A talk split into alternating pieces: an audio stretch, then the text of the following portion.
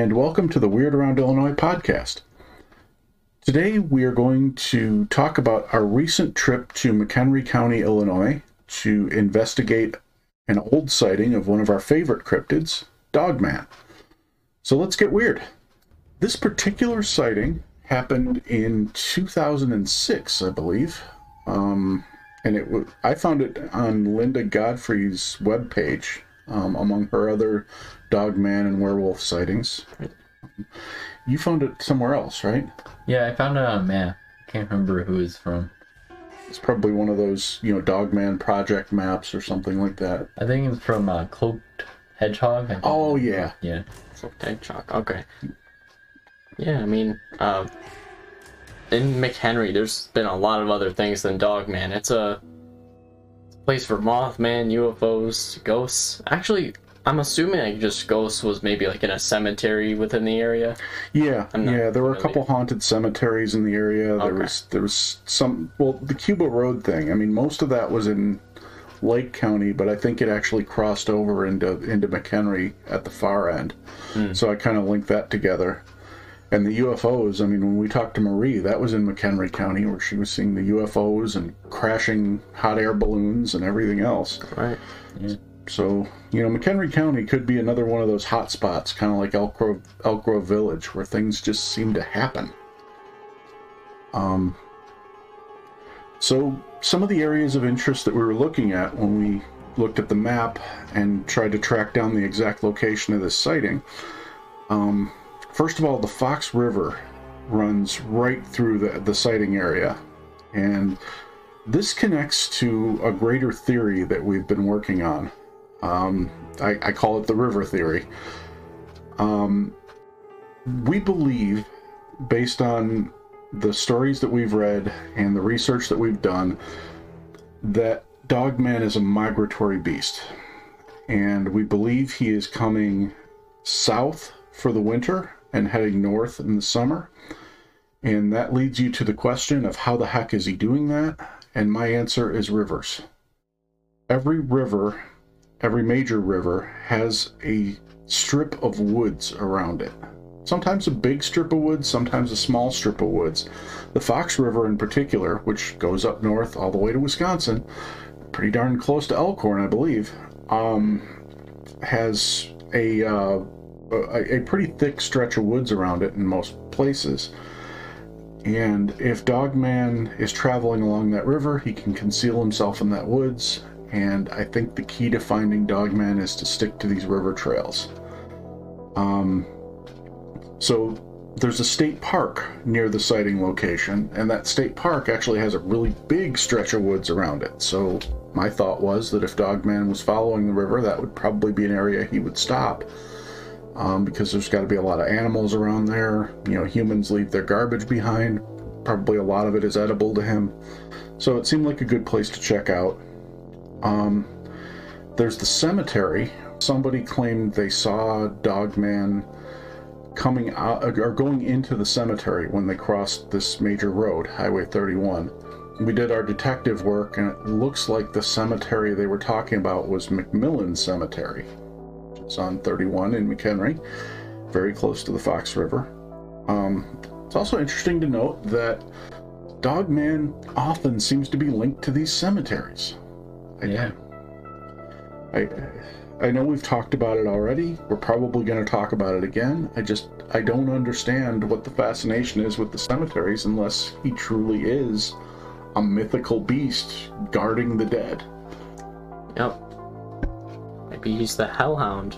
Yeah. Just people are mistaking it for something else. Or he's the spirit of, you know, some dead Native American protector. Um, I, I know they talk about seeing him in burial mounds and such as well, especially in Wisconsin. So we started our investigation by driving basically along the Fox River. We came down through Burton's Bridge and came... Um, kind of weaving back and forth through the various wooded areas and fields that run along the river. And I gotta say, it looked a lot like Elkhorn. Um, mm. Thin stretches of woods, big fields, and every single one of them you just expect to see Dogman. We, uh, we finally got to the state park, and I believe it was technically closed when we got there, but they hadn't closed the gate yet, so yeah. um, we uh, we took some liberties and went walking around in the dark. Yeah. Now, at that one area, you could see, like, on one side, it was pure forest. On the other, it was fields. Right. That would be a perfect spot for Dogman to come out of the woods, mm-hmm. maybe go to a barn that was within the area, and, you know, hunt for prey. Yeah. We did pass a, a lot of yeah. barns, too, that had all kinds of livestock. Right. I, I'd really be curious to hear if any of them are ever missing pigs or chickens or anything like that. Yeah, that is prime Dogman territory. And inside that woods you were talking about is the Fox River. I mean, it was so close we could actually hear it rushing. So, right. um, I mean, everything was, was lining up as a good spot. And, uh, the first thing that I noticed when we got there was the sound of the geese. They, they were kind of in the distance, but they were really agitated. I mean, they just would not stop squawking. Now, it is the beginning of nesting season, so... They, they get very protective, but they don't squawk for nothing. So something was coming close to their nests and causing them to squawk like that. Yeah, it was happening for so long, though. It wasn't just, like, maybe for a few minutes, mm-hmm. but it was constant. Yeah, I think even when we left, they kept squawking. Yeah. Yeah. But then there was nothing, no other noise within the area. No, absolutely nothing. Uh, no noise, no signs of other animals, no scurrying, you know, rodents or anything, no no birds chirping in the trees, no owls. It was eerie. In all of these areas that we're going to, we're starting to notice that there's just no noise. Yeah. Is there a reason to that? Yeah, I mean, maybe it was a little cold, maybe we're a little early in the season, but, you know, I, I've walked in the woods other places, well, you have too, in the, in the last few weeks, and... Yeah. There, there's been wildlife. I mean, not a ton of it, but the, it's out there. Yeah, it's noticeable. Yeah. Yeah. So, you know, we decided since we weren't hearing any animal sounds, maybe we'd create some of our own. And I, I did a couple howls and a couple barks. Um, that first howl that I did, I, I really believe I heard something in the distance, like far to the south of us. It sounded like a bark or a howl or something in response. You know, and it was so distant. It could have been a dog. It could have been a wolf. It, it, I heard something. Um, second howl, though, nothing. Well, there's something that I haven't told you yet. Uh-oh. On the second time, I'm not sure... I'm not sure if it was just my mind, but I could have sworn that I heard either some kind of chain noise hmm. or... It's just some kind of noise in the forest. It, it it probably wasn't a chain noise, but it was some some kind of noise towards the forest. I couldn't really notice what it was. Hmm. But after that, I heard nothing. Hmm. It was very faint. What was that Mountain Monsters episode where they kept hearing the chain? It was... I remember that uh, kind of part, but it ended up just being some speakers. Like on trees. But the reason weird. they did it is because the the blood wolves were scared of the chain. Oh yeah, smoke wolves. Oh, smoke right. wolves, yes. Yeah, so, sorry, not blood wolves, smoke wolves. So the guy had put the speakers out there with the rattling chain to try to scare the, the smoke wolves away. Yeah, it's really funny, but no, that's really what it sounded like. Huh. Hmm. Interesting. Well, so maybe the howls got a little bit more than, than we thought they did. Um, certainly, certainly a place I think we should go back to. And speaking of our cryptid hunting gear, we, we did bring some gear with us this time. Um, yeah, I mean, we had our uh, night vision camera, we had our uh, red light. We we used that to look for shines, like eye shine. Right. And again, nothing. I shined that thing every direction. You know, I, I went all the way down to the river's edge, shined it up and down the riverbank. Yeah. Nothing. Last time we went to a forest preserve, there was deer there. It was pretty cold anyway. That's but we true. still saw deer. Yeah. And we we got plenty of eye shines from them. Yeah. But this time there was nothing. But, uh... yeah, we saw, like, well, you saw, what, two deer on the drive or one deer? I saw a few deer on the drive, yeah. but I think that was a little ways away from... Yeah. That area. I think that was even before we got to the river. I think so.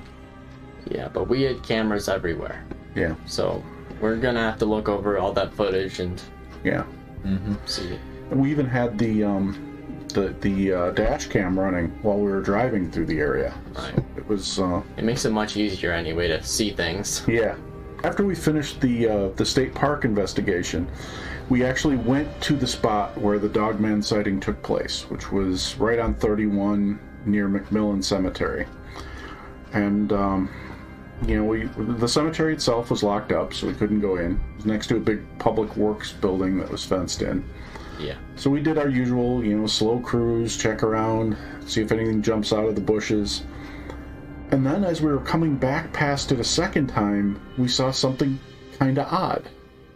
Um, there was a, a big S U V had pulled over, and there was a guy who got out with these two huge dogs.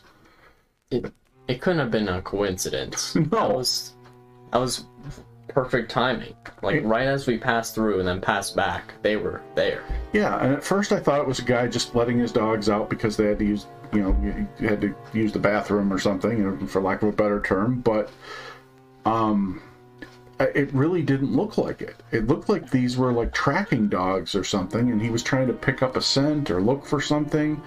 Um, they looked almost like police dogs. The car itself, back to our last podcast, it was a black S U V. I didn't see any police markings on it. Um, yeah. Um, so maybe we attracted more attention than we wanted to with our Men in Black podcast. But uh, it was uh, it was a little odd. Yeah. yeah. And the guy did give us a hard stare when we drove by too. It was uh, it was it was a little unnerving. Yeah, I was starting to question if we were going to get followed. Yeah, yeah. Me too. You know, luckily you couldn't get the dogs in the car fast enough to follow us. I kind of I kind of hit the gas when we got back on thirty-one. Yeah, we never stopped. No. No, we, we did not stop until we hit our next destination, which was the restaurant. As always, we try to mix a little food in with our with our uh, adventures. And um, we went to an old favorite restaurant of ours. We went to the Round the Clock restaurant in Crystal Lake, which... I'm going to preface this by saying that we've been there many times, and the food has always been special, and it's always been great. And uh, in particular, I remember their prime rib special that they have on Friday, Saturday, Sunday being just incredible. Some of the best I've ever had. I know I've had hamburgers from there. They've been really good. Yeah. But this time... it was downhill. Just yeah, to sum it up. It, it was. It was. I mean, it started with me finding out they didn't have the prime rib special. I thought I thought we'd come on a Wednesday last time, but it was actually a Sunday, so I was a little disappointed at that. Hey, that could be our fault. Yeah. It's not theirs. No, no, definitely not. That was that was just me. But, you know, I... I I get a glass of water, and it tastes like motor oil. I mean, it was, it was, it was absolutely the worst glass of water I've ever had in my life. Um, so, you know, usually I can tolerate any water. I mean, water's water, but this was this was undrinkable. Yeah. I actually had to order a soft drink because I couldn't drink the water. Um, and then we... Um, We we ordered our food, and the food ranged from really bad to average. And uh, you know, in particular, I got the uh, I got got a roast beef sandwich, and you know, when I tasted it, it was like, okay, this is lunch meat. This isn't like real cooked roast beef. This is somebody opened a package of, you know, Hillshire Far- Hillshire Farms or Buttig roast beef and slapped it on a piece of bread and said, here's your sandwich. Wow. Um, and then uh, you had the, the fettuccine, which is usually your favorite wherever you go. Yeah, the fettuccine Alfredo. Um, most of the time, I find that food really good. This one, this was the worst fettuccine Alfredo I've ever had. Oh, and yeah. I'm not afraid to admit it. Yeah.